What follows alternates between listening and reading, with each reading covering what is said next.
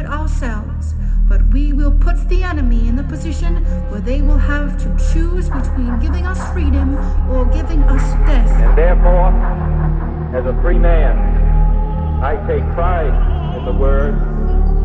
My Lord, I am itself acute. I hold the live out the true meaning of its creed. The gap between the richest 10% and the poorest in this country has widened. And the communist world. This nation will rise up. Hezký den, vítáme vás u dalšího pokračování podcastu Kolaps, který společně my dva, Jan Bělíček a Pavel Šplíchal, připravujeme pro internetový deník Alarm.cz. V posledních měsících se čas od času probírá v souvislosti s policejním násilím a rasismem, obzvlášť tedy ve Spojených státech, k čemu nám vlastně je policie a jestli by nebylo možné ji nějak reformovat, případně úplně změnit. Proto jsme si dnes taky do studia pozvali historika a historického antropologa Pavla Himmla, abychom se s ním podívali na samotné začátky moderních států a na to, jakou roli v nich hrála právě policie. Pavel Himmel totiž v roce 2019 vydal v nakladatelství Argo svou odbornou knihu Pozorovat, popsat, stvořit, osvícenská policie a moderní stát 1770 až 1820, v níž se věnoval vzniku moderní policie na českém území převážně a taky tomu, jak policie zapadala do celku takzvaných osvícenských josefínských reforem na konci 18. století.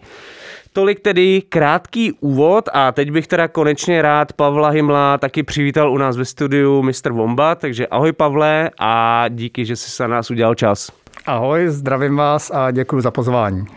Já bych úplně na začátku se rád zastavil u samotného toho názvu té knihy, protože je asi jasné, co si v souvislosti s policií představit pod slovem pozorovat, nebo co znamená, když policie něco pozoruje.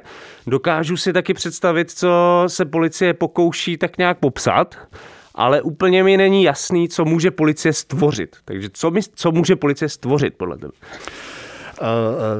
To slovo stvořit, který nebylo úplně jako zjevný nebo evidentní, že do toho názvu použiju, tam má jako několik významů.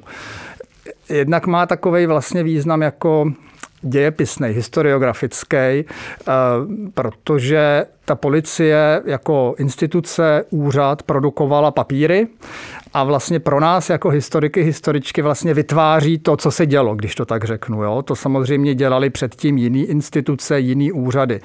Takže ti usnadnili práci. Tím vlastně umožnili vůbec, že jo. Většinou lidi, kteří nějak přišli do kontaktu s tou policií, tak nepsali sami, byli třeba jako negramotní, takže my se o nich jako dozvíme a o případně v nějakém výslechu o jejich motivech, jenom prostřednictvím těch úředních pramenů, těch policejních pramenů. Takže to je jeden význam toho stvořit. Takže jakoby vlastně vytvořili nějakou každodennost, aby si mohl sledovat v tom historickém odstupu. Zachytili vlastně jako jo. Každodennost pro historický bádání. No samozřejmě to byli vzdělanci a pro ty vyšší policejní funkce právě v té době, kdy ta policie vznikala, bylo nějaké vzdělání univerzitní i vyžadovaný, jako jo, což vlastně pro správní úředníky bylo docela novum. A pak to stvořit má význam vlastně jako uvnitř v té době samý, nejen teda jako ve vztahu k nám, kdo to studujeme. A to vlastně zase bych rozdělil na dva takové aspekty. Já tu policii chápu obecně jako prostě správu nějakou, správní úřad. Docela dobře se na to hodí ten současný pojem vnitro, jo, vnitro státu a jeho vnitřní záležitosti. A tam vlastně si ten stát a ta správa vytváří svý objekty, když to tak řeknu. Jo. Možná se tady zmíníme třeba o sčítání obyvatel nebo o nějakých cenzech, tak ten celek té populace, rozdělený podle nějakých kritérií věkových, já nevím, profesních, tak to vlastně se teprve vytvoří tím, že to někdo popíše, jako, jo, a pak se s tím celkem jako nějak pracuje. Takže v tomhle smyslu si ta zpráva vytváří ty svoje objekty a vlastně vytváří i problémy, jako, který jako je třeba řešit. Jo. Mohlo by jako vlastně panovník nebo stát by se vlastně jako nemusel zajímat vůbec o to, kolik lidí vydělává, jakýma nemocema trpí, v jakém věku umírají a jak řešit, jako jestli je to předčasný a co by mohli jinak ještě jako vyprodukovat. Ale když si to prostě z toho uděláte jako problém, tak ho pak potom jako řešíte. To je další význam toho slova stvořit. A ten třetí význam v úzkém slova smyslu se týká policie politický nebo policie tajný, státní, jak ji nazveme, která se v té době, zejména teda po francouzské revoluci, tady ve střední Evropě taky jako profiluje hodně. A tam vlastně šlo o sledování nějakých vlivů francouzské revoluce, myšlenek francouzské revoluce tady ve střední Evropě a pátrání po lidech, kteří jsou jejich nositeli, po skupinách lidí, po spiknutích vlastně, že jo, v 90. letech tady, nebo tady v rakouské monarchii byla odhalena jakobínská spiknutí takzvaná ve Vídni a v Uhrách hlavně. A často to taky byla vlastně spiknutí, která byla trošku jako vytvořená horlivostí těch policejních úředníků. Jako ta hranice tam byla velice, velice úzká. Stačilo prostě, když někdo byl v kontaktu s někým jiným, docházely k němu nějaké tiskoviny a podobně. A vlastně... Takže to bylo mapování takového levicového extremismu té doby? Tak já bych to slovo levice se tam, ono zrovna má, že jo, svoje etymologické počátky v zasedání těch generálních stavů prostě, kde kdo byl na jaký straně, ale ještě se jako nepoužívalo extremismu, nějakého radikalismu obecně a patřilo jakoby k jako dobrému policistovi, říkám policistovi, protože byli jenom muži tehdy, takže tady si můžu to generické maskulinum dovolit. Ještě dlouho to byli vlastně jenom muži. Ještě dlouho si ho můžeš dovolit. Dneska v podstatě v celém dílu. Že vlastně je horlivý, je iniciativní a jako přichází s nějakými jako odhaleními, objevy. Jako jo. A nejen teda tady v rakouské monarchii, ale i v jiných zemích, kde něco jako policie fungovalo, se právě setkáváme s tím, ne, že by si snad úplně jako fabulovali nebo fabrikovali ta spiknutí, ale že to trošku vlastně jako byla tendence být aktivní, jak si prezentovat něco, to, co zjistili, jako velké nebezpečí, jako závažné spiknutí. A to je další jako význam toho slova stvořit. Ty jsi tady vlastně před natáčením připomínal třeba v této souvislosti tu kauzu Fénix, takže něco takového si pod tím jako představit. Já bych to nechtěl úplně srovnávat. Já do té kauzy vlastně taky jako úplně jako do detailu nevidím. Ale v souvislosti vlastně se strachem z revoluce v tom na konci 18. na začátku 19. století nebo ještě v celé první polovině 19. století. Tam tahle tendence vlastně jakoby určitě je taky trošku jako legitimizovat svou vlastní činnost, že jo? Tak je tady nějaké nebezpečí, tak... A ta obava asi byla na konci 18. století oprávněnější než dnes, teda bohužel. Ta obava z revoluce, myslím, ta obava tady byla jako neskutečná, jako jo, zejména potom v roce 1793, když tedy byl popraven panovník a jeho manželka, tak to bylo něco vlastně do té doby jako nepředstavitelného. Navíc, že ta manželka byla dcera Marie Terezie, měla tady vztah vlastně trošku k té rakouské monarchii, takže ta obava, ale zároveň, že jo, na druhé straně třeba u těch jako francouzských, potom za koaličních válek proti Francii, u těch francouzských oddílů zase taková ta vybičovaná obava z nepřátel revoluce. Z toho vlastně, že ji chce jako někdo zadusit, že nastrojí úklady proti těm revolucionářům. A ta obava, ona potom přešla vlastně i do první poloviny 19. století, když se tady jaksi ty mezinárodní vztahy, že jo, po Vídeňském kongresu, Svaté alianci, tak jako uklidnili, ustavili, přišlo to, čemu se říká restaurace, tak obava vlastně z nějakých jako demagogů, to je zejména v tom německém prostředí, což byli radikální, už potom hodně nacionálně orientovaní studenti, jo, kteří taky dělali atentáty, že jo, a podobně na představitele toho režimu. Takže vlastně to veřejné mínění do určité míry bylo jako hodně vypjaté, no.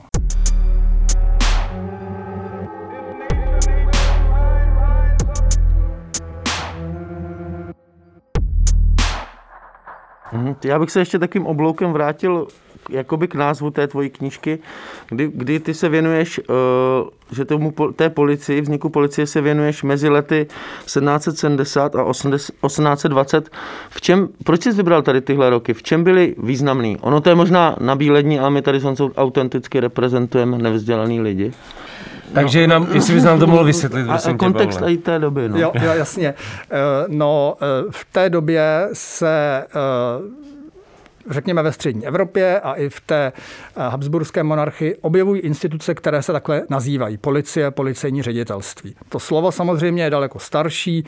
Někdo hledá jeho kořeny už v antice, politeia, polis, nějaká správa vlastně veřejných záležitostí v nějaké obci, řekněme. Jo? To slovo se potom tady objevuje v našem případě v německém jazykovém kontextu, který byl jaksi i jazykově dominantní nebo pojmově jako policaj, psán C-E-Y, což původně znamená vůbec to, jak panovník vládne té zemi, ale něco jako instituce s šéfem, s jasnou hierarchií a s jasnými jako normami pro své fungování se tady objevuje právě až po tom roce 1770. Ty reformy samozřejmě šly postupně, navazovaly na sebe. Policejní ředitelství jako takové ve Vídni je vytvořeno v roce 1782 a potom v těch městech, hlavních městech jednotlivých zemí toho rakouského soustátí je to v roce 1785-86. A ta policie potom vlastně se dál nějak jakoby profiluje, převažuje tam, protože zpočátku ta policie, k tomu se určitě ještě dostaneme, byl vlastně jako správní instituce, měla široké kompetence, zahrnovala dohled na pořádek na ulicích, ale zahrnovala vlastně i nějaká, dneska bychom řekli, hygienická opatření, to, čemu se říkalo zdravotní policie. Dokonce v nějakém konceptu, a nejen v konceptu, i v praxi, policie zřizovala veřejné lékaře ve Vídni, jo, že do její sítě nebo pod pravomoc toho policejního ředitelství patřili i vlastně veřejní lékaři, ale potom se zejména právě pod dojmem té francouzské revoluce je to spojeno s osobou toho prvního policejního ministra Johanna Antona Pergena, to je takový jako známý jméno, tak za Leopolda a zejména potom za Františka I. se to těžiště právě přesouvá k té do té politické oblasti, k dohledu nad možnými nepřáteli státu ale je to pořád tatáž instituce. Ono se to jako hodně prolínalo třeba v kontrole pasů nebo v dohledu na pohyb obyvatel a pohyb cizinců. A ten rok 1820 jsem zvolil vlastně trošku tak jako arbitrárně, že jsem si prostě řekl, abych ukázal i nějakou jako kontinuitu, jo, na té správní rovině, která se vyvíjí do určitý míry nezávisle na těch politických převratech, jako jo, že prostě za velký politický mezník se považuje právě ten rok 1814-15, porážka Napoleona, definitivní vlastně konec válek s Francií a i konec právě těch obav z nějakého importu revoluce. Ono to dlouho jako nevydrželo, protože potom už ve 20. letech dochází třeba v Itálii nebo ve Španělsku k dalším vlastně povstáním. Dokonce se tam čím dál tím častěji objevuje to, čeho se tady v tehdy už rakouské monarchii hodně obávali, ústava, konstituce, jako jo, takže to úplně nekončí, ale přece jenom se to jako trošku jako ustálí, ale ta policie vlastně funguje po celou dobu bez ohledu na to, řekněme, a bez ohledu i na stát, jestli ten jako režim byl víc, řekněme, liberální nebo méně liberální, nějaká monarchie, řekněme, bez jakéhokoliv parlamentu a tak ty policie jsou jako vlastně všude a trošku jakoby nerespektují ty tradiční politické mezníky, kterými známe. Takže vlastně nedávno jsme si připomněli 100 let od prvního vydání Švejka, ve kterém v podstatě ta kontinuita té tajné policie je vlastně docela dobře zachycená taky vlastně. Jo? Takže... Mezi monarchií a republikou. Přesně jako. Tak, no nejen tajný, vlastně nejen tajný policie. Ta, no úřadu vůbec. Úřadu a hlavně té veřejné policie. Jako. Mě v té knížce vlastně spíš zajímala, protože ta tajná policie je zkoumaná často. Jako, jo. Hmm. Právě jako takovej ten orgán státu. Represe, ale že ta tajná policie je víc spojená, řekněme, s tím konkrétním režimem. Jako, jo. Ale mě vlastně zajímalo to, jestli se něco mění na regulaci dopravy třeba, no nemění, že jo, neměnilo se ani před rokem 1918 a po něm, jako jo, na ohlašování pobytu, jo, což jsou vlastně takový, bychom řekli, správní úkony, ale zároveň i tam se vykonává nějaká moc, jako jo, jestli prostě vám někde dovolí se přihlásit k pobytu, nedovolí, dovolí vám přejít hranice, nedovolí, nebo i když vám dovolí, tak vás potom sledujou, jako jo. A tohleto, to jsou vlastně jakoby nějaká, to je nějaká jako nějaký vývoj, nějaká tendence, která není až tak moc závislá na změně těch politických režimů, jak je klasicky chápeme. Já jsem se chtěl zeptat, jestli se, a my jsme teďka úplně poskočili zase o 100 let dopředu, ale jestli se dá teda říct, kdy vznikla policie taková, jak ji chápeme dnes, protože podle toho, co jste teďka řekl, tak to vypadá, že napřed policie dělala vlastně víc funkcí státu a až později se zúžila, takže kdy mluvíme o policii, tak jak ve stejných vlastně nějakých pojmech ji chápeme tak jako dnes. No, tam bychom museli nejdřív mluvit o tom, jako jak ji chápeme dnes, asi třeba každý ji chápeme jako trošku jinak, někdo ji chápeme spíš jako represivní, že jo, někdo ji chápeme jako takový, jako administrativu de facto, že jo, cizinecká policie, kam člověk to musí cizinec dojít, přihlásit se a někde jim vlastně můžeme jako chápat, já nevím, policie dohlíží na nějaké jako veřejné shromáždění, na veřejný prostor. Tohle jsou všechno funkce, které měla už právě od těch 80. let 18. století. Oni předtím je taky někdo vykonával. Jo? To tak nebylo, dělali to hlavně města, městské orgány. No na to jsem se právě chtěl zeptat, jak to vypadalo před tím rokem 1780, když se tomu asi neříkalo policie? Ne, byly to třeba policejní pravomoci, ale nebyla ta instituce, která se takhle jmenovala. Jako já bych, jak se ptal Pavel, právě to jsou ty 80. leta 18. století. Já jsem sice zmiňoval, že ona měla opravdu jako širokou paletu působností, ale už tam byly i ty, který si s policií asociujeme my dneska. A to novum spočívá taky mimo jiný v tom, že je ta policie centralizovaná a že předává jako informace do jednoho ústředí a z toho ústředí zase jdou pokyny vlastně, řekněme, na území té země, území toho státu. Předtím si veřejný pořádek regulovali a na veřejný pořádek dohlíželi především jednotlivá města. Jo, ve městech to byl problém, tam se koncentrovalo obyvatelstvo a podobně. A jenom do určité míry byl ten dohled nějak jako centralizován a nezbíhaly se vždycky tyhle informace. Já říkám v centru a můžeme si pod tím představit jako nějakého panovníka nebo nějaké zemské úřady. A tohle, co se vlastně mění, že se ten dohled na pořádek jako vyjímá z pravomoci těch měst a dokonce tady v té rakouské monarchii se vlastně z části vyjímá i z pravomoci, řekněme, vlády. Ono tady něco jako vláda existovalo, jmenovalo se to tehdy gubernium a mělo svého prezidenta gubernia, což byl vlastně jako předseda vlády, řekněme. A byla vlastně snaha tu policii vyjmout z části i z kompetence těch guberní a podřídit ji přímo Vídni. Jako ze všech zemí a tomu policejnímu ministerstvu. Potom tam opravdu jako vzniklo policejní ministerstvo právě v čele s tím hrabětem Pergenem. A to je to novum, jako jo, že ze všech měst, městeček, panství o určité záležitosti třeba průběhu nějaké infekce. To se tehdy už taky řešilo, patřilo to z části do policejních pravomocí. Se to zbíhá všechno jako v jednom centru a pak se to z toho centra šíří zpátky. Tahle ta informační propojenost a je to jaksi vyňaté, že by si každé město mohlo dělat, co chce.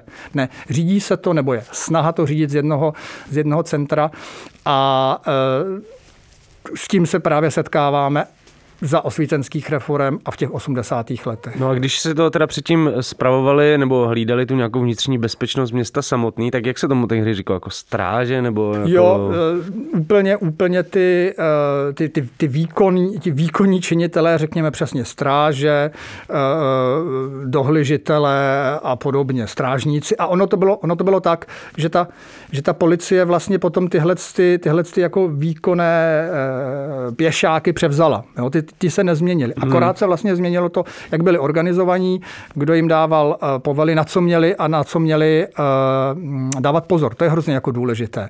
Jo, když tomu výkonnému orgánu řeknete, sledujte tohleto, tak se tím se vlastně vytváří jako nějaká agenda, která se potom řeší. A dělá se to jednotně. Jo, ne, že prostě v Pardubicích, jestli můžu uvést jeden příklad, krátce. Určitě, to není úplně z Pardubic a souvisí to jaksi s tou policií v širokém slova smyslu. Já jsem policie i potom působila především ve městech, ta řekněme profesionální, to je taky další důležitá věc, že jsou profesionalizovaní, jsou za to placený. Jo, už to nedělá nikdo jako nějaký představený cechu, jako vedlejšák, řekněme, že dohlíží, že dohlíží prostě v té svý čtvrti, aby všechno bylo v pořádku, což tak v těch městech, ale vlastně na venkově, v malých městech a tady v Čechách je to vlastně všude mimo Prahu. Žádný profesionální, ani po těch 80. letech, žádní profesionální policisté samozřejmě nejsou, ale policejním dohledem jsou pověřovaní právě, jsou to městské rady normálně, a potom na venkově jsou to úředníci venkovských panství. Tam se vlastně jako nic nemění. Akorát se po nich třeba chce, aby každý měsíc psali do centra, sem do Prahy vládě, policejní zprávy podle nějakého vzoru. Jo, dostanou prostě takový mustr, sledujte obyvatelstvo, sledujte epidemie, sledujte tohleto, támhleto a každý měsíc musí jako reportovat do toho centra a z toho centra chodí všem vlastně jako takové poznámky k tomu. Tohle jste udělali dobře, tady na tom trhu se prodávalo třeba zkažené zboží a došlo k otravě. Jo? A stává se třeba, mám to jako příklad v té své knize, že třeba někde došlo k nějaké nešťastné náhodě. Nešťastná náhoda vůbec je ten pojem nešťastná náhoda, já jsem o tom přemýšlel, stálo by za to o tom něco napsat, je velice úzce spojen s osvícenstvím, jako jo, ale možná se k tomu dostaneme za chvíli. A někde došlo třeba k zavalení lidí při nějakých výkopových pracech, anebo právě někdo prodával na trhu nezralé ovoce, došlo k otravě. Někde došlo k otravě v domácnosti při nedokonalém spalování, při topení. Jo? A teď ten místní policejní, nebo ten, kdo je pověřen těmi policejními úkoly, to reportuje do Prahy a z Prahy potom jde na to konto do všech krajů upozornění. Upozorněte všechny lidi různým způsobem. Jako. Tím nejvyšším způsobem bylo vlastně publikovat tady ty případy nešťastných náhod v novinách, aby si dali pozor, když se prostě dělají výkopy, tak nikdo nesmí jako stát na kraji. Dalším tématem bylo třeba pády lidí do různých vodních nádrží, do studní a podobně. Jako jo. Když se někde stane jeden jakoby partikulární případ, jde do Prahy, tam se posoudí, jestli je to něco, co by se mohlo stát hypoteticky i někde jinde a jde varování do celé země. Jo, tohle je to novum, to komunikační novum vlastně, který od té doby, od konce 18. století vlastně už přetrvá potom, ta informační propojenost. Takže ta nešťastná náhoda je taková jako chyba v systému, o který je dobrý informovat a jako předejít jí i na jiných částech. A teď je vlastně jakoby zajímavý, co je to jako to neštěstí, jako, nebo takhle. Já si myslím, že pro osvícence náhoda, něco, co je nepředvídatelný, nevypočitatelný, to byl úplně největší nepřítel. Jako, jo, i pro ten stát, který jako chtěl kalkulovat, chtěl vědět, kolik bude mít daní nebo kolik dostane daní, kolik bude mít vojáků, tak nějaká náhoda, ale i na té individuální úrovni vlastně byla nežádoucí. Jo? Účelem té osvícenské správy a policie bylo vlastně předvídat a předcházet. A to by mohl být název nějaký tvojí další knihy. Předvídat a předcházet. No, nebo by si to mohla ta policie dát na ty auta.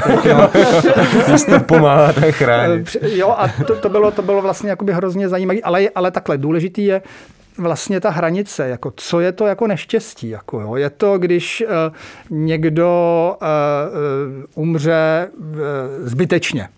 Jo, tenhle ten příklad v mladém věku, jako. Proč?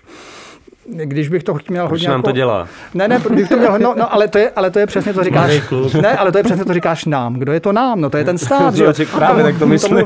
Ale to dělá i tobě i mně, jako je to otázka, ten stát přijde o daňového poplatníka, přijde o vojáka. V případě třeba žen, že jo, který hodně jako umírali při porodech, tak vlastně stát rodičku. Přijde o matku, která může porodit jako další daňový poplatníky.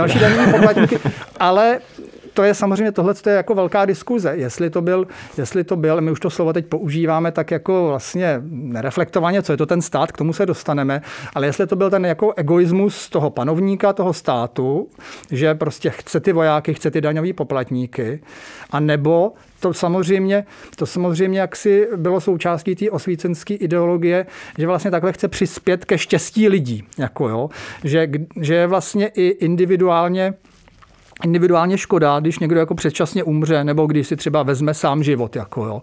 A proto se vlastně vyvíjejí jako mechanismy, jak tomu předcházet. Edukovat, informovat. V té době taky, to je téma trošku mimo to, o čem se tady bavíme, takzvané jako lidové osvícenství. V té době je prostě ohromný boom různých příruček, takových jako rukovětí, to je takový hezký český, nebo hezký starý slovo rukovětí, jak spravovat svůj život, jak hospodařit, aby člověk jako nedošel nějaký újmy. Jako, jo. A teď prostě se to šíří mezi souvisí s tím zdravověda. Takový ty domácí lékaři. Nevím, my jsme ještě měli doma domácího lékaře, jako co je dobrý dělat, co není dobrý dělat. A je to vlastně nějaká popularizace nějakého vědeckého poznání, tak to se šíří právě v téhle době. Mm-hmm.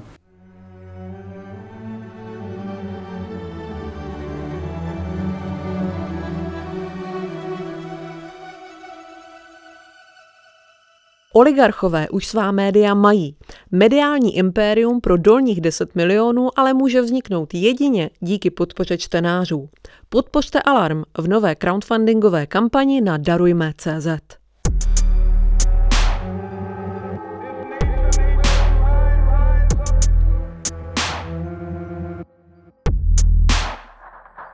Ale zároveň do toho zasahuje stát především pomocí policie, který ty tam píše, že vlastně policie vycházela přímo z těch osvícenských hodnot, jestli jsem to dobře pochopil, nebo měla za úkol je realizovat. Takže to byla taková jako ozbrojená avantgarda? No, ozbrojená avantgarda osvícenství, ta je otázka, jestli byla potenciálně ozbrojená, ale vlastně jako osvícenství už je i v tom, že se to centrálně, že se to centrálně spravuje. No, jestli mi rozumíte, že už prostě nenechá se nějaký vědění, jak léčit nějakou nemoc na lokální znalosti, nějaký jako bylinářky, porodní báby, jako jo. Ale vlastně já to furt jako přehrávám jako od těch jako tvých jako ozbrojených jako policistů k těm nějakým úředníkům, ale ono to v této době je hodně spojený.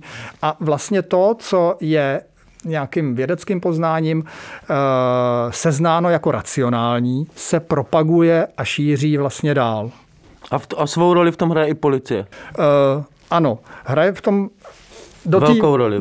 Jo, jasně, protože to je ta zpráva. Jo, já opravdu se snažím na tu policii jako nedívat dnešním jako prismatem, jo, ale spíš tím, jako z čeho vznikla, takovým tím jako všeobjímajícím nárokem všechno regulovat. A to myslíš, že jsou ty osvícenské jako hodnoty a ideály? Nebo jakože já si to představu tak, že tehdejší policie jsou nějaké osvícenské ideály a policie vynucuje jejich jakoby dodržování nebo realizaci nebo tak něco. Jako... Jo, tak jako jedním z těch ideálů, když jsme tady o tom mluvili, je třeba představa jako... nějaký jako smysluplnosti lidského života, tady jako pozemského vlastně, že už se fatalisticky nepřistupuje k tomu, no tak nám prostě umřelo dítě 2letý, tak pán Bůh dal, pán Bůh vzal, jako tak to asi jako mělo být, jo. a že teda život má být nějak naplněn samozřejmě prací pro ten stát, produkcí nějakou jako jo, a podobně. Službou v armádě. No, samozřejmě. A vlastně tohleto ta policie jakoby šíří tuhleto před sebou, nebo ta zpráva, tak já bych jako jo, prostě šíří a zároveň teda šíří nejen tu představu, ale ty opatření, které tomu jako napomáhají. Mm-hmm. Jo, nějakou ochranu už v těch spisech teoretiků osvícenských Justyho nebo Zonenfelse vlastně se objevují takový jako 3 pilíře, který má ten stát nebo policie chránit, nebo 4, život, zdraví, majetek a čest nebo něco jako veřejné mravy. Ale i těch jednotlivců. Jako jo. Samozřejmě, že z toho profituje potom jako to těleso. A tohle je třeba jako nějaká jako představa, že ta se šíří právě i těma populárníma příručkama, že jako máme jako naplnit tady ten svůj život. Jako jo, že prostě, když to tak řeknu, že jestli můžu ten příklad jako uvést, že třeba se i sousedi, ale i nějaké lokální orgány mají třeba snažit oživovat sebevrahy. Jo, nebo zachraňovat sebevrahy. To je velké téma. Oživovat, to byla ještě další funkce policie. No, to je velké téma, kterému se věnuje kolegyně Daniela Tinková. Nechci jako úplně do toho diletovat, ale s tou policií to souvisí velice úzce, že se prostě udílejí rady, jak někoho odříznout, oběšence, jaké jsou známky, že ještě žije. Vůbec se objevuje něco jako první pomoc. Mm-hmm. První pomoc a i ta infrastruktura. Jo. V Praze u Vltavy prostě se staví vlastně taková jakoby infrastruktura, základna nějaká pro oživování utonulých jo, na začátku 19. století. A to v tom širokém slova smyslu prostě patří i do té kompetence policie. Nebo no. To byl tak rozšířený jev, že museli vytvořit jako speciální místo pro oživování utonulých. A to je hrozně zajímavý. On to jako rozšířený jev jako nebyl. Ale dozvěděli se, že se to někde stalo. No ne, jasně, ale dozvěděli se, že se to někde stalo, ale hlavně, že se na to jako upřela ta pozornost, že to je ten problém. Jo. Jako, jo, ono ne, že by to jako takhle tvoří, vlastně to je ta tvorba té policie. Ne, že by to jako přibývalo nějak jako objektivně, kvantitativně, ale řeklo se, tohle je ten problém. Jako, jo, a to nás zajímá prostě nejvíc teď. Uh-huh. Takže tvoří a nám to potom jako přijde, když si čteme ty prameny, no, že to bylo jako hrozný téma. Podobně jako zase jiný kolega z Českých Budějovic, Václav Grubhofer, píše o strachu ze zdánlivé smrti. Jo, ta prostě představa, že nejste úplně mrtví, že vás pohřbí, to jsou takové různé hrůzostrašné historky, je to velký komplex. Jako jo, a vlastně předčasně. Jakoby předčasně, když ještě ten člověk by mohl jako dál žít, na jednu stranu si užívat, na druhou stranu produkovat. Jo. Takže tohleto, jako předčasná smrt, je ohromné téma v té době. A když anarchista David Graeber mluví o policajtech jako o ozbrojených byrokratech, tak ty už podle toho, co jsi řekl, je jasný, jak moc vlastně policie vychází hlavně z nějakých byrokratických a racionalizačních procesů moderního státu. Ale kdy se vlastně tady z těchto lidí stávají skutečně... Jak moc byla třeba policie ozbrojená v začátcích? Aha. Když se z nich stávají to jsou prostě policajti, dneska člověk, který má pistoli a to je jako, ať může mít jakýkoliv funkce, to je jeden z jeho definičních znaků, že má tu zbraň, já ji nemám. No nejen, že ji má, ale že má právo do nějakých podmínek ji i použít, přesně tak. To v téhletý době na přelomu 18. a 19. století ještě tak úplně není. Je celkem shoda mezi třeba historiky, německý historik Wolfgang Reichard píše, že vlastně policie má právo na legitimní užití násilí uvnitř státu. A vlastně kdo nesmí užít násilí uvnitř státu je třeba armáda. Jo, on tam jako vlastně píše, že státy, kde uvnitř státu užívá i násilí i armáda, vlastně jsou slabý státy. Jako, jo. A v téhletý době, o které mluvíme, to takhle ještě rozdělený není. Je naprosto normální za nějakých okolností, případů, povstání a tak, že se prostě k jeho pacifikaci povolá i armáda. Jo, není tam to striktní oddělení, že uvnitř státu se nesmí jako použít armáda, použít vojsko. A ta policie asi taky ani nebyla dost jako silná na to, aby potlačila povstání. Třeba co, myslím, přesně co se týče manpower. Ano, přesně tak. Je to ten postupný přechod povstání, že v našich oblastech třeba rolnický povstání, který byly už dřív 1680, 1775, tak tam sice na venkově byly nějaký krajský úřady, ale ty neměly vůbec žádný jako donucovací kapacity, když to tak řeknu. A musela se povolat prostě vojsko. Zrovna tam byl třeba nějaký pluk jako ubytovaný, tak ten se povolal. V té době, když vzniká policie v těch městech, tak ti ředitelé policejní a policejní komisaři jsou spíš byrokrati. Dokonce si myslím, že ani jako ve veřejnosti se neobjevují, nejsou zobrazováni se zbraní, spíš nějakou jako vycházkovou hůlkou, jako, ve který není ta dýka skovaná. A jsou to spíš takový jako gentlemani. Ale samozřejmě ten výkonný aparát, to policejní mužstvo, které tady bylo i před zřízením toho ředitelství, nějaké zbraně má. Má zbraně sečné, má zbraně palné a vlastně třeba v roce 1793, kdy tady v Praze byla taková jako velká srocení lidu, píšu o tom v jedné kapitole té knihy, je to vojsko normálně k zastrašení nasazováno. Tady okolo Staroměstského náměstí, kde docházelo k těm srocením, vlastně se normálně objevuje i vojsko, i jiné než to policejní, prostě na koních, jako zastrašující vlastně prvek. A v roce 1805, kdy došlo k ještě větším nepokojům ve Vídni, byly to nepokoje vlastně jako nižších společenských vrstev, které vypukly z nespokojenosti s kvalitou pečiva, tak to byly fakt jako velké nepokoje a tam došlo normálně i k zásahu vojska a bylo tam několik mrtvých a mnoho desítek, myslím, že i stovky raněných. Ale tam prostě to vojsko normálně,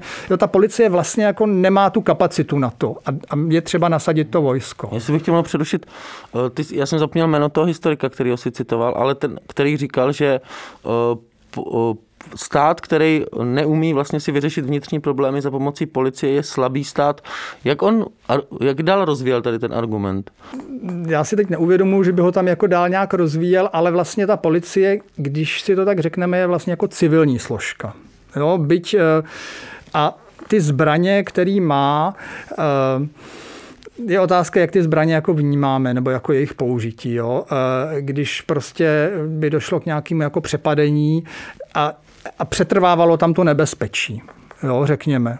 Já teď nechci vůbec jako do toho vnášet jako téma nějakého terorismu, jako jestli policista je oprávněn teda a za jakých okolností použít zbraň vůči někomu, kdo představuje ohrožení zase vůči ostatním lidem. Jako jo. Tak tohleto je vlastně, pořád se to pohybuje jakoby v rámci nějakých v civilní sféry. Jako, byť ta policie, proto nás možná tak irituje, jako jo, nebo může iritovat, jako jo, že vlastně do našich životů, do toho, když jdeme někde po ulici, vlastně může zasáhnout docela jako brutálně takovýhle státní orgán, jako jo. Zatímco vlastně u té armády tam je ta sféra vojenská, která potom se ustavilo, že ta slouží řešení vztahů jako mezi státy, řekněme, nebo řešení. To je takový, jo, ale že prostě nemůžete... Prostě diplomacie. Že prostě nemůžete na vlastní obyvatelstvo povolat jako vojáky. Ona ta hranice samozřejmě jako velice tenká, ale myslím si, že jako dobrý, užitečný rozlišovat mezi tou vlastně civilní a tou jako vojenskou sférou. A to, že do těch teda našich životů vlastně ta vojenská sféra nemá nějak zasahovat. No a ty vlastně, my tady mluvíme o tom, že vlastně ta policie vychází spíš z byrokracie a postupem času dochází k nějakému jako většímu ozbrojování a tak dále. Myslíš si, že to nějak, jako s čím to vlastně souviselo, to postupné jako ozbrojování? Bylo to jako souviselo to nějak s tím potlačováním těch jakoby, jak to říct, podvratných prostě činností uvnitř státu, nebo jako s čím to souviselo? No tohle je, tak jak říkám, to řadové mužstvo bylo ozbrojené už jako na konci toho 18. století a ty zbraně jako mohlo použít. No. Já, abych řekl pravdu, tak v tom 19. století bylo by zajímavý zkoumat případy, kdy policie užila násilí. V roce 1848 tady za revoluce, to taky jako není policie, ale je to vlastně vojsko Windischgrätzovo, který tady... takže si myslím, že ještě dlouho, nevím, jestli do konce 19. nebo začátku 20. století, když na to přišlo, bylo třeba, tak se prostě použilo to vojsko a potom, to už bych opravdu jako diletoval za první Československé republiky, když třeba se nasazovalo četnictvo. Četnictvo je vlastně takové rozšíření té policie, které tady máme od poloviny 19. století, anebo policie třeba potlačuje nějaké jako demonstrace a tak. Ale ani tady si nejsem jistý, že třeba se nenasazovalo vojsko.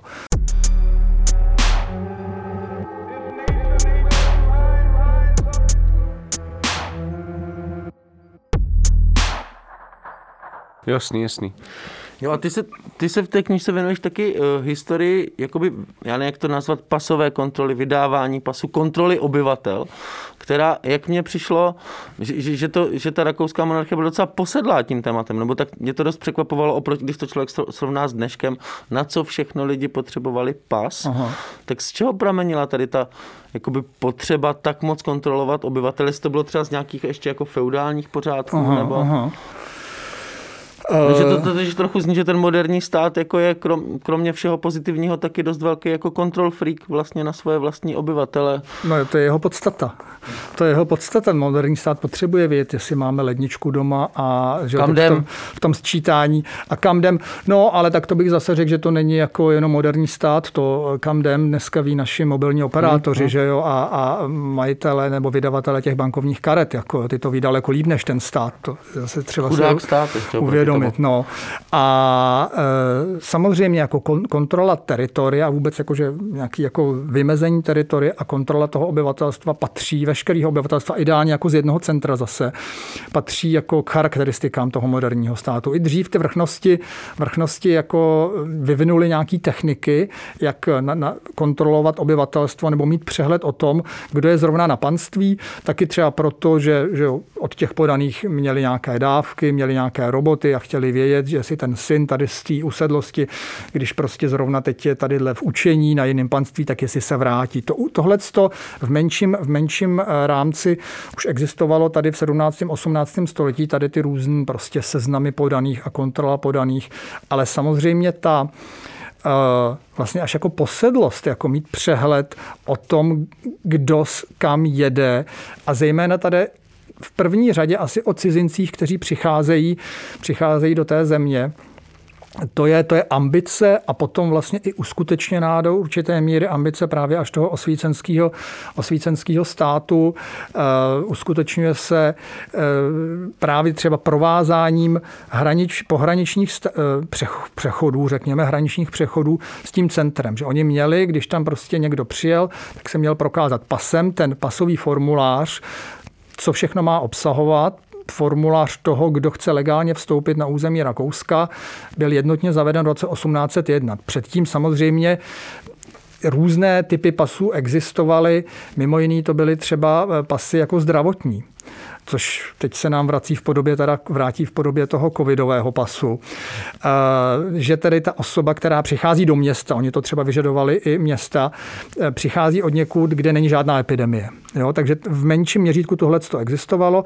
V tom měřítku vlastně celostátním je to věc přelomu 18. 19. století a vlastně ten pohraniční přechod měl okamžitě teda reportovat v těch, pasy byly vlastně spíš v podobě víz, tam člověk měl napsáno, kam jede a proč. A když teda jel do Prahy, tak oni měli okamžitě teda do Prahy napsat, dneska překročilo hranici tolik a tolik lidí a jdou do Prahy a musí se tam ohlásit. Jo, a teď v té Praze bylo vtipný někdy, když ty lidi pronásledovali, co do té Prahy rychleji dojde, jestli to hlášení nebo ten samotný cestující, vlastně to měli jako čeknout proti tomu, jako, když to tak řeknu.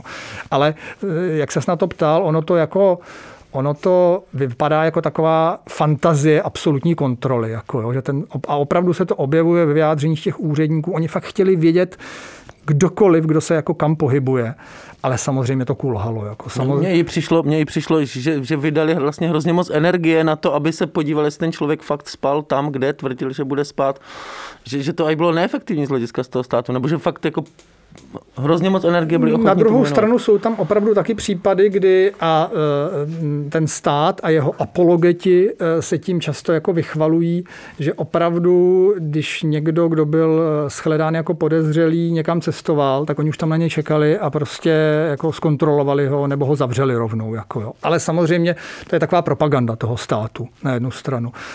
Byla nějaká vždycky to uplatňování nebo ta aplikace pokulhává zatím. Ale to nic jako nemění na tom, že povinnost hlásit se a mít nějaký jako identifikační dokument, vlastně to je něco, co si jako dneska už jako neumíme jako představit, že žijeme bez toho vlastně. Já bych se jako chtěl vrátit k té ideje, no my už tady řešíme jako dlouhodobě, ale ty ideje jako vzniku moderního státu, protože se to vlastně často spojuje právě s těma josefínskýma reformama.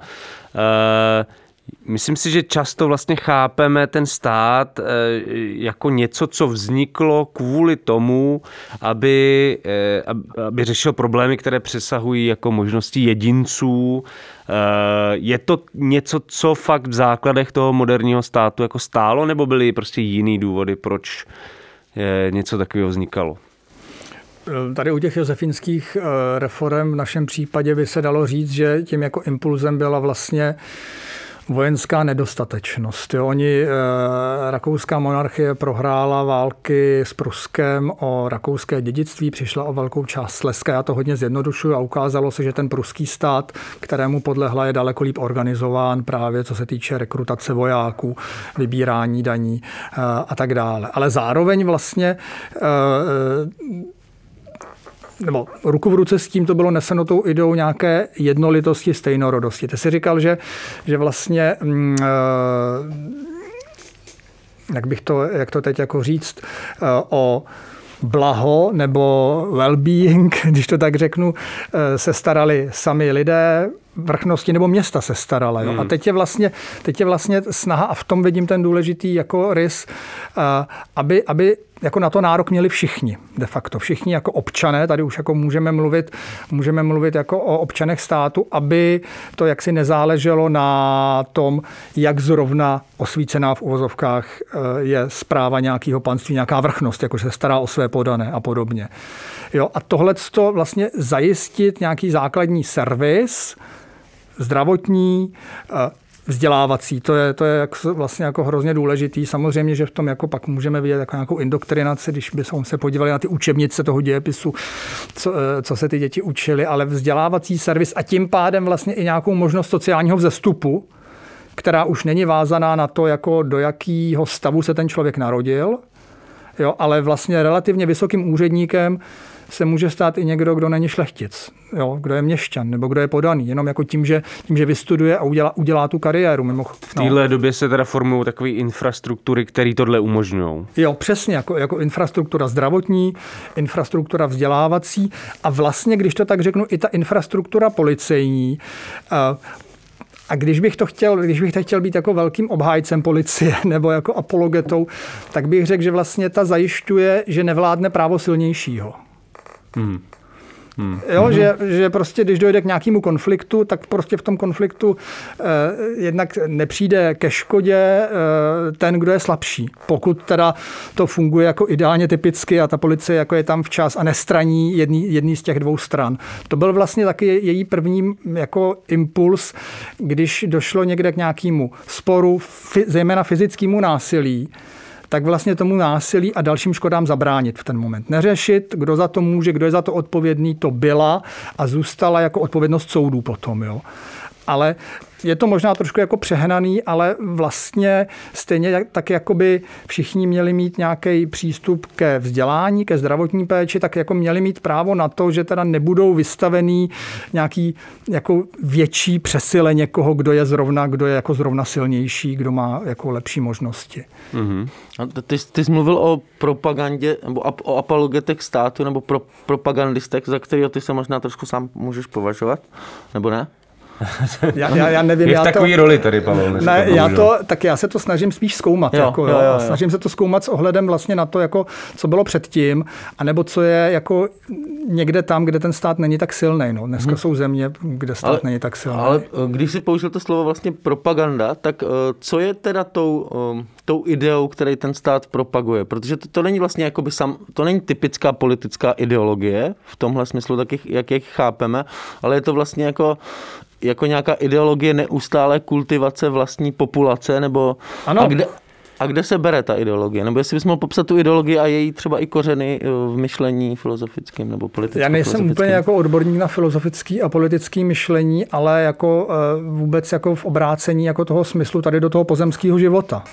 Že ten sám o sobě má nějakou hodnotu a jaksi hodnota života se neměří jenom spásou, řekněme náboženskou, jak to tady prostě v Evropě byla dlouhá tradice. A ten život vlastně ani jeho hodnota vlastně nespočívá v naplňování nějakých jako tradičních očekávání. Když jste se narodili do rolnické rodiny, no tak jak si vaší ambicí, ani ne ambicí tehdy, vůbec to slovo ambice mě jako zní už jako moderně, ale smyslem života bylo, že prostě převezmete ten grunt, vstoupíte do předurčený prostě že vstoupíte do stejných rolí vlastně, jako byli vaši rodiče nebo prostě nějací vaši předchůdci. A tohleto vlastně, že to není úplně nutné, že prostřednictvím vzdělání vlastně, že máte nějaký potenciál, řekněme, že jo, který samozřejmě dřív taky farář, když viděl nadaného kluka, no tak řekl těm rodičům, helejte, měl by jako chodit do školy a třeba na univerzitu, Ale vlastně, že se tady jako vytváří jako nějaká infrastruktura, která sociální mobilitu, sociální vzestup umožňuje ve jako větší míře. Už třeba jako jenom tím, že zprostředkovává gramotnost. Ale zase jako moderní gramotnost. Já vždycky říkám i svým studentům, studentkám, že to neznamená, že by lidi před zavedením povinné školní docházky byli negramotní. Nebo negramotní v našem slova smyslu. Oni měli svý znalosti, který potřebovali k tomu, aby prostě naplnili, věděli prostě, kdy zasít, kdy sklidit a nějaký počasí. Já jsem možná utek trošku jako z té otázky. Utek z té otázky, co je ta jako idea jako vlastně jakoby nějakýho jako občana. A mě zaujalo, že ty použil i slovo jako propagandisti státu. Byli to jako z části jako státní úředníci, ale hrozně zajímavý na tom je v téhle době na konci 18. století, že takový jako lidumilný myšlenky, to se hrozně jako často objevuje a najednou tam nemizí tam úplně jako náboženský rozměr, ale ta pozornost se fakt jako převrací sem tady do toho života. Takže tyhle ty myšlenky propagujou i různí duchovní, různí jako šlechtici. Najednou je velice in, řekněme, jako mluvit, propagovat různé sociální opatření, chudinský ústavy, nějaký formy sociálního zajištění. A nejen teda o tom mluvit, ale i to realizovat. A to se vlastně děje, vlastně i na úrovni třeba jak jednotlivých šlechticů. Bukvojové na Novohradském panství to tam vlastně zavedli sami, takovej vlastně podpůrnej institut, ústav pro chudý podaný, kteří už jako si nemohli obstát na těch svých hospodářstvích. No a Josef II. Potom tomu Bukvojovi píše, no to je skvělý, co tam děláte, my bychom chtěli někoho, kdo tohleto vlastně zavede v celý monarchii, byl byste ochoten to dělat. Takže vlastně ta iniciativa, to osvícenství je jako sdílený i soukromýma osobama, samozřejmě, který k tomu mají prostředky, těma šlechticema jednotlivejma, univerzitníma, vyučujícíma lidma, který můžou mluvit do veřejného prostoru, těch je taky čím dál tím víc. Ale vlastně ten stát tady, teda v osobě Josefa II. Se toho chopí, říká, no to je perfektní, co tam děláte, nechtěl byste to zavést v celý monarchii? Mě vlastně na tom fascinuje ten vztah jako mezi monarchií a jako nějakým vznikem nějakého jako samostatného státu, že vlastně jako vytvářením těch infrastruktur, zároveň ta monarchie umožňuje jako emancipaci toho státu od té monarchie. Ale ono se to vlastně jako není vůbec jako žádný protiklad, ono vlastně do určitý míry jako je jedno, jestli v tom státě vládne monarcha nebo nějaký parlament. Jo, na úrovni tadyhle těch, na úrovni jako těch jako infrastruktur a ty zůstanou zachovaný I když po Josefovi II. Potom jako nastoupí František I., který je jako v nějakým ideologicky rovně daleko konzervativnější než on. Ale že vlastně potom pak dojde do toho bodu, kdy vlastně dojde k jako odstřihnutí prostě toho státu od té monarchie. Takže že to není jako příprava, že to není jako inherentní v tom systému, tomhle, no to není, ale je to prostě... Ale v tu chvíli prostě ten stát je ta monarchie, jo? Jako...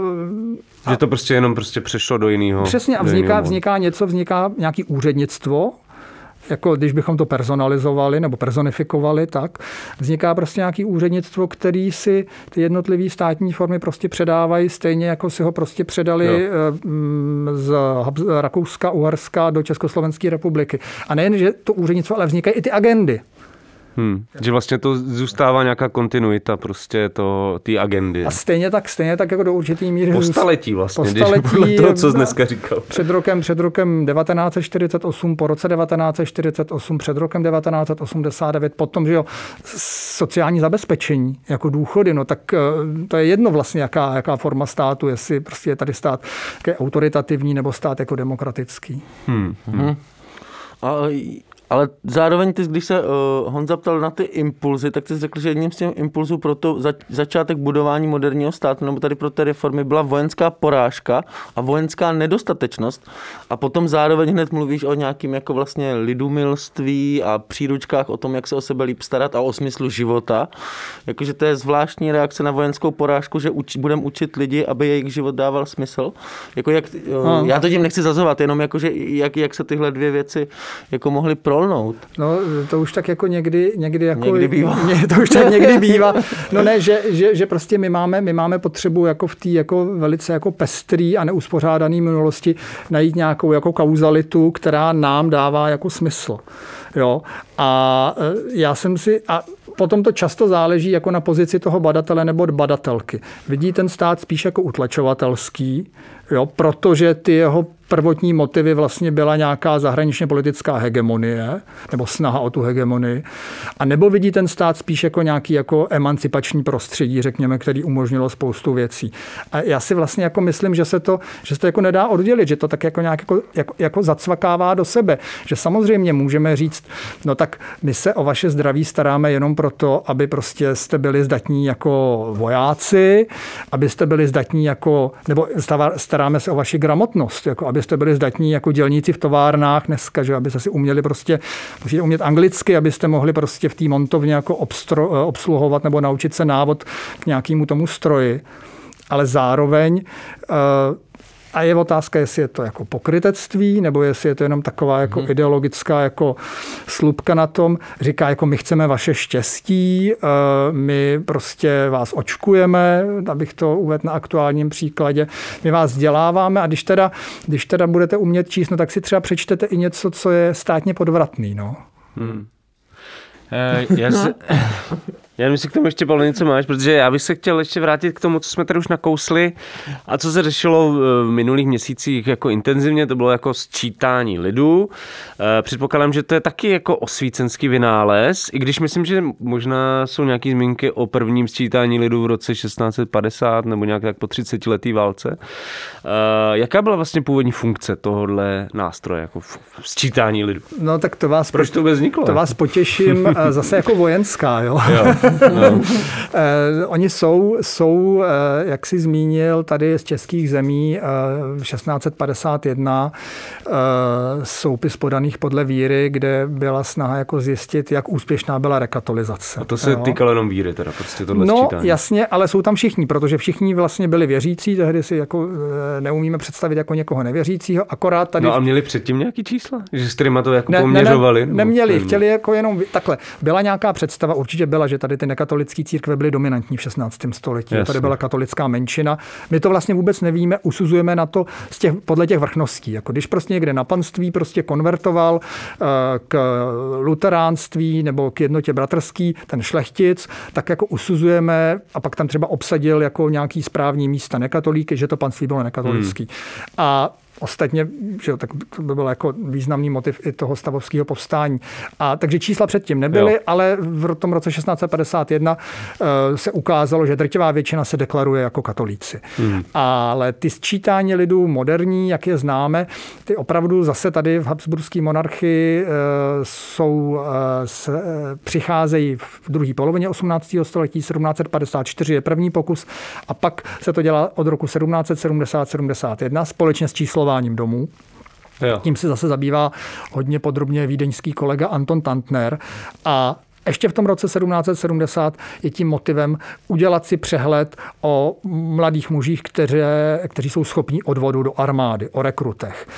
Taky se tam ještě neobjevují ženy, ale ty jsou tam potom zahrnuty od roku 1777 vlastně jako. A byť ten původní motiv je vlastně jako vojenský, tak potom, nechci říct, že je to samoučel, že prostě stát chce vědět, nebo panovník chce vědět, jako kolika obyvatelům vládne, ale to sčítání vlastně už je plošné a nedělá se jenom za těmi vojenskými účely.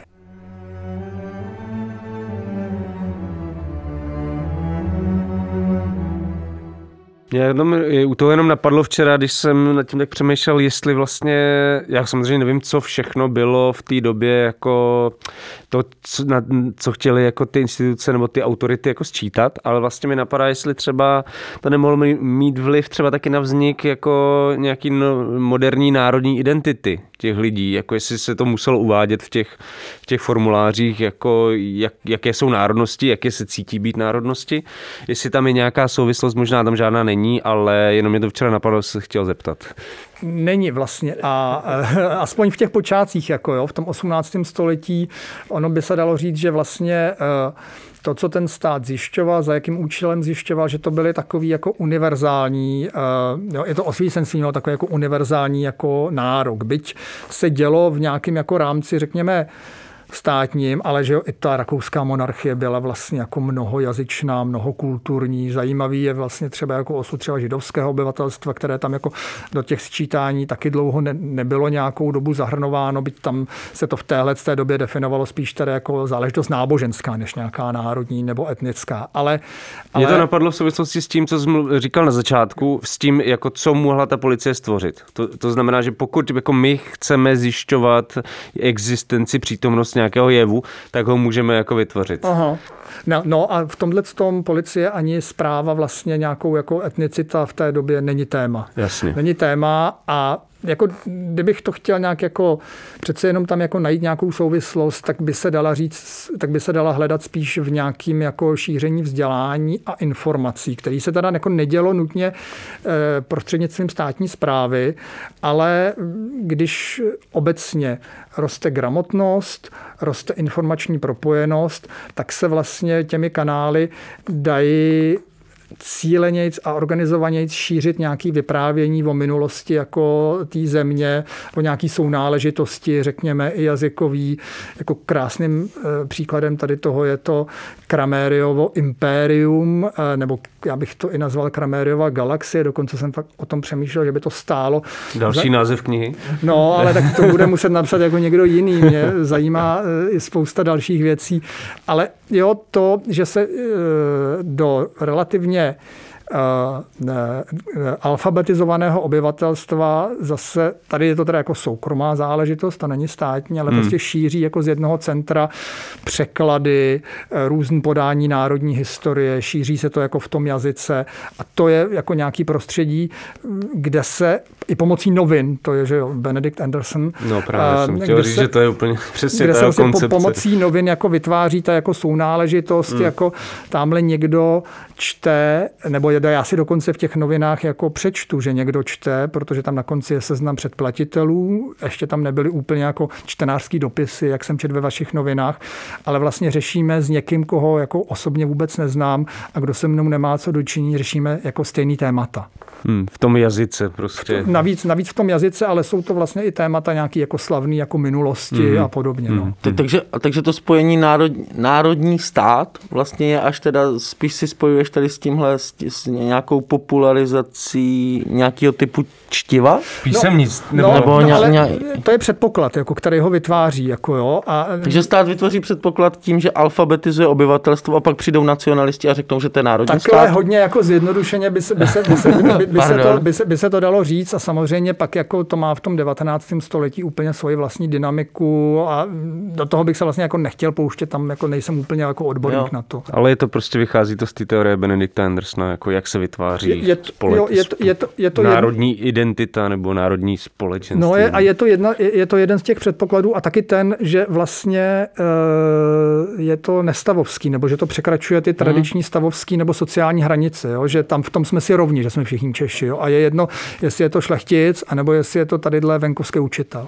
Nebo ta ideologie teďka, ale vlastně ty jsi tam říkal, že tady tohle vlastně tady ten demokratizační efekt státu vlastně taky zároveň ale vytváří nějaký veřejný prostor, který je potřeba něčím zaplnit a najednou tam může mít ten předchozí systém jakoby problém, takže ten nacionalismus se potom nabízí. Ale tak to už je takový jako...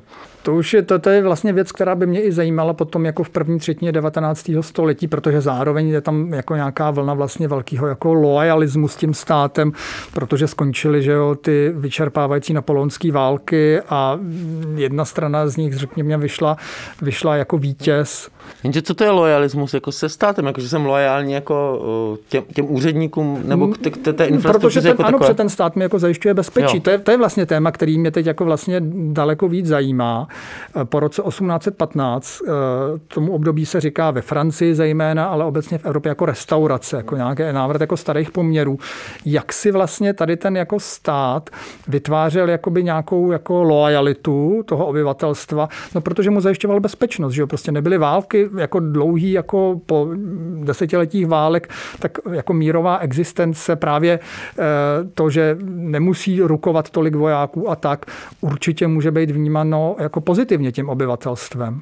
Jo, tak tímhle to jako myslím a ne všichni, nebo ano, řekl bych, že spíš jako menšina jako spatřovala právě potom jako po těch napoleonských válkách, spatřovala to jako nějakou porážku. Jako, jo, že prostě Napoleon to byl prezentovaný jako ten tyran, který přináší zmatek do té společnosti, vraždění a pak už to vlastně bylo úplně jedno, ale prostě to byl ten, kvůli kterýmu se vedou ty války, že jo, v Německu se jim dokonce říkalo osvobozovací války, jako od vlivu Francie vlastně osvobozovací války.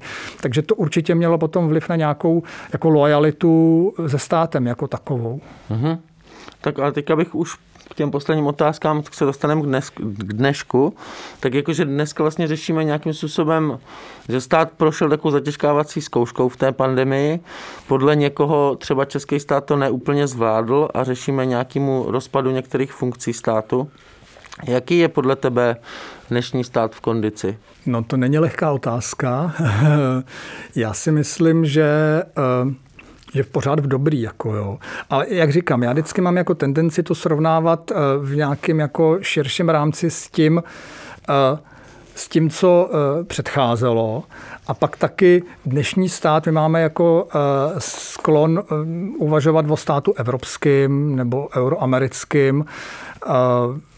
Možná teď, a tam se já vůbec nevyznám, o státu asijským, o Číně, jak to tam funguje, nebo o těch státech jihovýchodní Asie, které jsou možná v lepší kondici, co se týče zvládání pandemie, ale taky proto, že je tam daleko vlastně větší jako zestátnění, sledování obyvatelstva a tam si jako jen tak nemůžete, jako když jste v karanténě, vypnout mobil, to, že jak čteme ve zprávách, to prostě nejde, jako jo.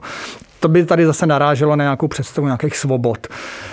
Takže když já si myslím, že ten stát je pořád jako v dobrý kondici, školy, teď jsem chtěl říct, školy běží, no neběží, ale nějak prostě jako fungujou, dokáže zaplatit jako ty učitele, nás jako učitele. Jo, já se taky mezi ně počítám.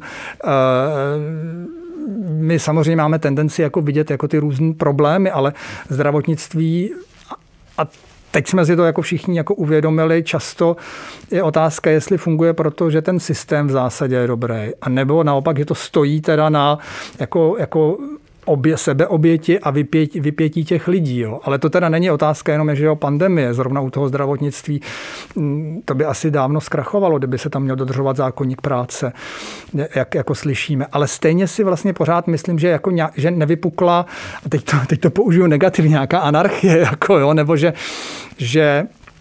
to není tak, že i když náznaky jsou, že prostě kdo má peníze nebo kontakty nebo nějaký teda sociální kapitál, tak si prostě očkování zařídí a jezdí si a žije jakoby vlastně před pandemií. Pořád je tady vlastně jako nějaká jako struktura, která, jak bych to řekl, která vlastně jakoby budí nějaké očekávání, že na mě, na vás se třeba v tom očkování dostane. Jo? Je tady nějaký, sice to padá, jako ty informační systémy. Sice to padá, ty informační systémy, ale vlastně já, když jsem svoji mámu registroval na očkování, tak to proběhlo úplně jako v pohodě a ona ho dostala a byla jako hrozně šťastná, jako že ho dostala. A to je vlastně jako státní infrastruktura. Jo, ten web a to, že já to tady udělám a ona si jako někam dojde a tam opravdu jako tu vakcínu dostane, která jí může vlastně nějak jakoby hodně usnadnit ten život. Takže v tomhletom ohledu, byť to ty weby, že jo, my jsme teď jako úplně posedlí jako těma webama, že to padá ten první den a všichni tam jdou. Dneska, když už to funguje normálně, tak to nikdo jako neoslavuje, neříká, podívejte se, to je perfektní. Bereme to, vlastně my spoustu těch věcí jako bereme jako hroznou samozřejmost. Jako kdyby mě tady někdo začal mlátit na ulici, tak asi budu rád, když tam jako přijde ten policista a toho člověka odžene.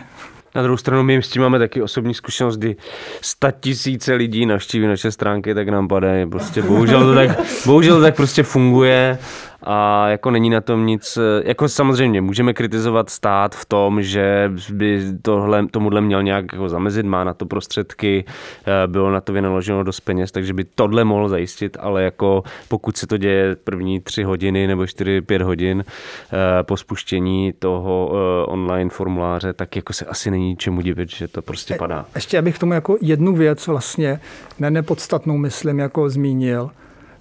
Na příkladě toho očkování. Tohle to všechno je zadarmo. Jo, z hlediska teda týmí mámy, tam, že jo, fungují tam nějaký jako pracovníci v tom očkovacím centru, někdo je platí, ale ona jenom prostě z toho titulu, že je jako teda občanka tady toho státu, nebo že jo, tady může mít ten trvalý pobyt v případě cizinců, si tam prostě dojde a tu vakcínu dostane bez nějakých dalších jako podmínek, jenom proto, že prostě zase z nějaký takový jako perspektivy v tuhle chvíli státní je ta ohrožená skupina. Takže na jednu stranu jakoby je to pozitivní, že prostě ten stát nějak jako vykonává ty funkce relativně bez problémů. Na druhou stranu je to zase další, jako, že tady máme spoustu věcí, které můžeme privatizovat a zpeněžit ještě. Že to je potenciál pro tohle jako další privatizování a zpeněžování i těchto úkonů třeba. No a pak je samozřejmě otázka, kdo ty vakcíny, a to tam se vůbec nevyznám, jako kdo je vyrábí, že jo, kdo je objednává, kdo za ně platí a kdo prostě z toho má ty příjmy. No.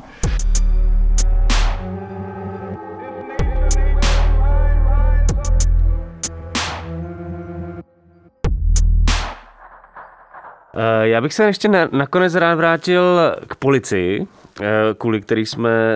s kterou jsme to tady začali, s kterým jsme věnovali vlastně celý díl.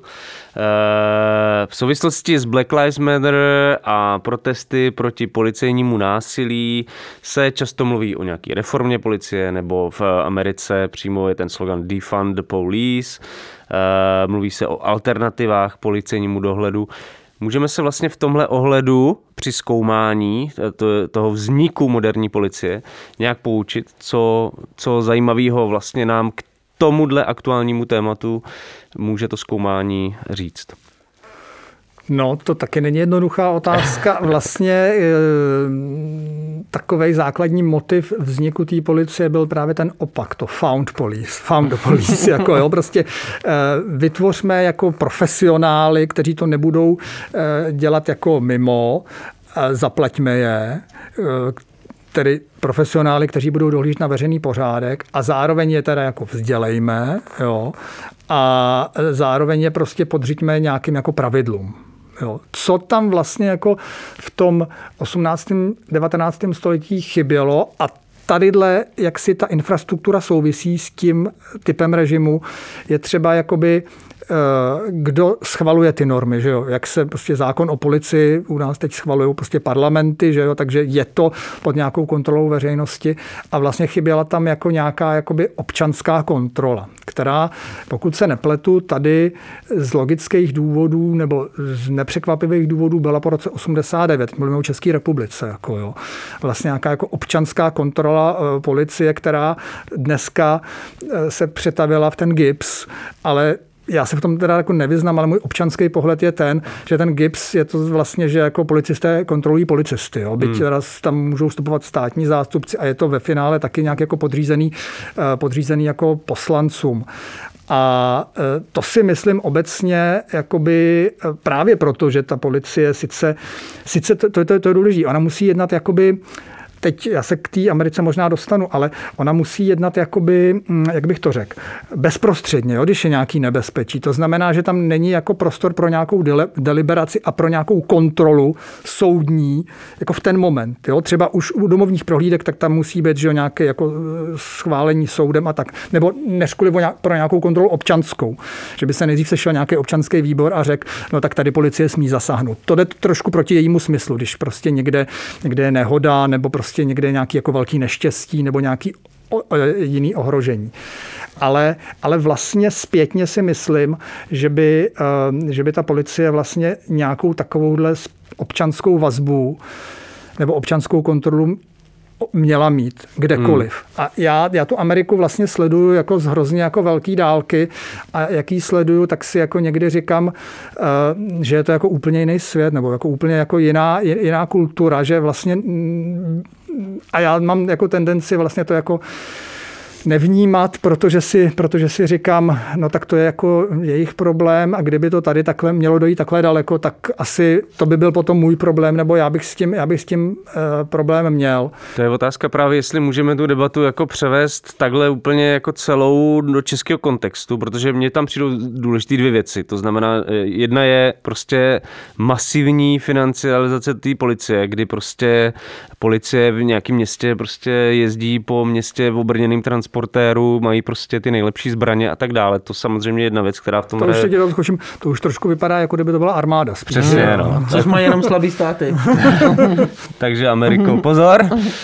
Takže to je podle mě jedna část toho problému. A druhá část, což mi přijde jako zajímavý v té debatě, je ta otázka, jestli prostě opravdu ke všem záležitostem, jako třeba, já nevím, psychicky prostě nemocný člověk má nějaký problém na veřejnosti, jestli k těmhle situacím má jezdit policie, má je řešit a jestli by nebylo lepší převést část těch prostředků prostě do nějaký jako sociální práce, která bude tyhle věci jako řešit. To jsou jako dvě věci, která tohle mě přijde docela zajímavý i pro českou debatu.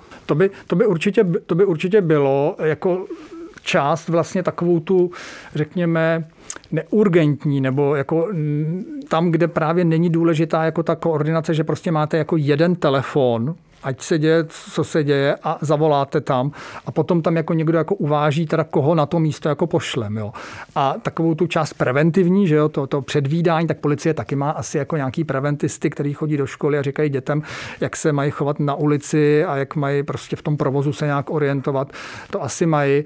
A jak říkám, já se natolik znám tu americkou situaci jako jenom zprostředkovaně, abych se k ní, že se k ní vlastně jako nemůžu nějak vyjadřovat, ale takový to jako zjemnění tady toho dohledu nebo zjemnění jako jo, takovou jako já nevím jak to říct, aby to bylo víc soft jako a aby tam nebyla jako vždycky jako v podvědomí ta možnost toho násilí, jako použít to násilí vlastně, tak to si myslím, že by šlo jako jenom přivítat. Na druhou stranu jako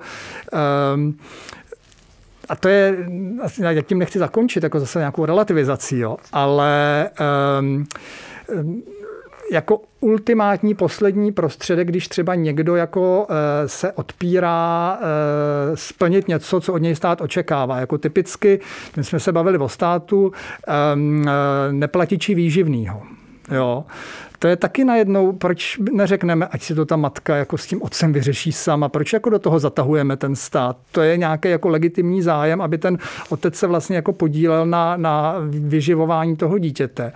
A když prostě přes všechny rozsudky bude odpírat, no tak nakonec k němu přijde ta policie a jako odvede ho. Jo, to je jasný, ale já teda ještě, když už jsme z tebe udělali takového apologeta státu a policie, tak tohle s tou matkou a výživným, to je takový jako hezký příběh, ale proč teda, když ta policie je tak, jako, jak ty říkáš, vlastně jako neutrální, tak jak se stalo, že třeba minimálně v průběhu druhé poloviny 19. století vždycky policie stála jako na straně v podstatě jako buržazie proti dělníkům a nebyla v tomto ohledu nebyla nějak jako nebyla neutrální, dokonce sama byla podezíravá a sama zkoumala státy, sami zkoumali, co se děje v tom dělnickém hnutí, jestli náhodou nerebelujou moc, byla ochotná používat zákony. Vlastně rozhodně se nedá říct, že byla nějak nestranná, rozhodně to nebyla policie, která bojuje za matku, která nedostala výživný. No tak to já jsem nemluvil o 19. století. Já jsem mluvil o očekávání, který máme na stát a na jeho orgány dneska. Jako, jo, ale jak se to vlastně stalo, že jsi tam popsal všechny ty jako demokratizační principy, které přicházely s tím moderním státem, ale potom, když se člověk podívá o trošku dál, když už ten moderní stát začal existovat, tak najednou tam vidí policajty, jak jako docela nesmlouvavě S tím já vlastně úplně souhlasím a je jako otázka vlastně, kdo byl jako nositelem toho státu, že to jako byly státy vlastně nějaký neutrální, státy buržoazní, nebo kdo byl reprezentovaný jako v těch, řekněme, parlamentech, že od dlouho v 19. století byl volební cenzus. Jo, to znamená, že jaksi volenými zástupci, kteří třeba mohli jako interpelovat, jak to, že ta policie, pane ministře vnitra, jak to, že prostě dělá tohleto, no tak samozřejmě ty nereprezentovali to dělnictvo. Jako jo. To je jedna věc. A pak je vlastně ještě ta věc, řekněme, těch představ. Jako jo, že teda policie se má starat o řád a pořádek, když to zjednoduším, no a ty dělníci nám tady dělají bordel. No. Jo. A bylo to chápané do určité míry, než se to prosadilo, jako něco vlastně nelegitimního. Jo? Právo na stávku, právo demonstrovat a podobně. No, že vlastně jakoby neustále udržují to status quo a že vlastně... Jo, že vlastně udržujou všechny, tak ten pořádek je to, jak to teď je, jak je to nastavený a veškerý prostě vykročení s norem, který může mít i pozitivní efekt, je něco, co musíme potlačit. Já jsem vlastně jako apologeta státu, kdybych tady měl jako skončit, já jsem vlastně chtěl poukázat jenom na to, že byť si to možná neuvědomujeme a je dobře, že se prostě na ty společenské instituce díváme kriticky, ať už v současnosti nebo v minulosti, tak my z toho statu quo vlastně dneska každý z nás jako i hodně profitujeme. Jo? Nejen teda ta moje máma, která dostala to očkování. Ale my, až dostaneme očkování, tak taky. A to je, myslím, krásný konec dnešního dílu o vzniku moderního státu, o svícenské policii a policii vůbec. Jsme si dnes povídali s historikem a historickým antropologem Pavlem Himmlem z katedry antropologických studií na Fakultě humanitních studií v Praze. Probírali jsme jeho knihu Pozorovat, popsat, stvořit, osvícenská policie a moderní stát 1770 až 1820, ale řešili jsme taky obecnější kontext vzniku moderního státu a role policie v něm. Takže ještě jednou díky, Pavle, moc krát za tenhle super poučný rozhovor a doufám, že se brzy zase uvidíme. Ahoj. Já taky děkuju, mějte se, ahoj. A to je dnes úplně všechno taky od nás dvou. Jana Bělíčka, Pavla Šplíchala. Loučíme se s vámi a budeme se těšit zase u dalšího pokračování našeho podcastu Kolaps. Čau. Čest.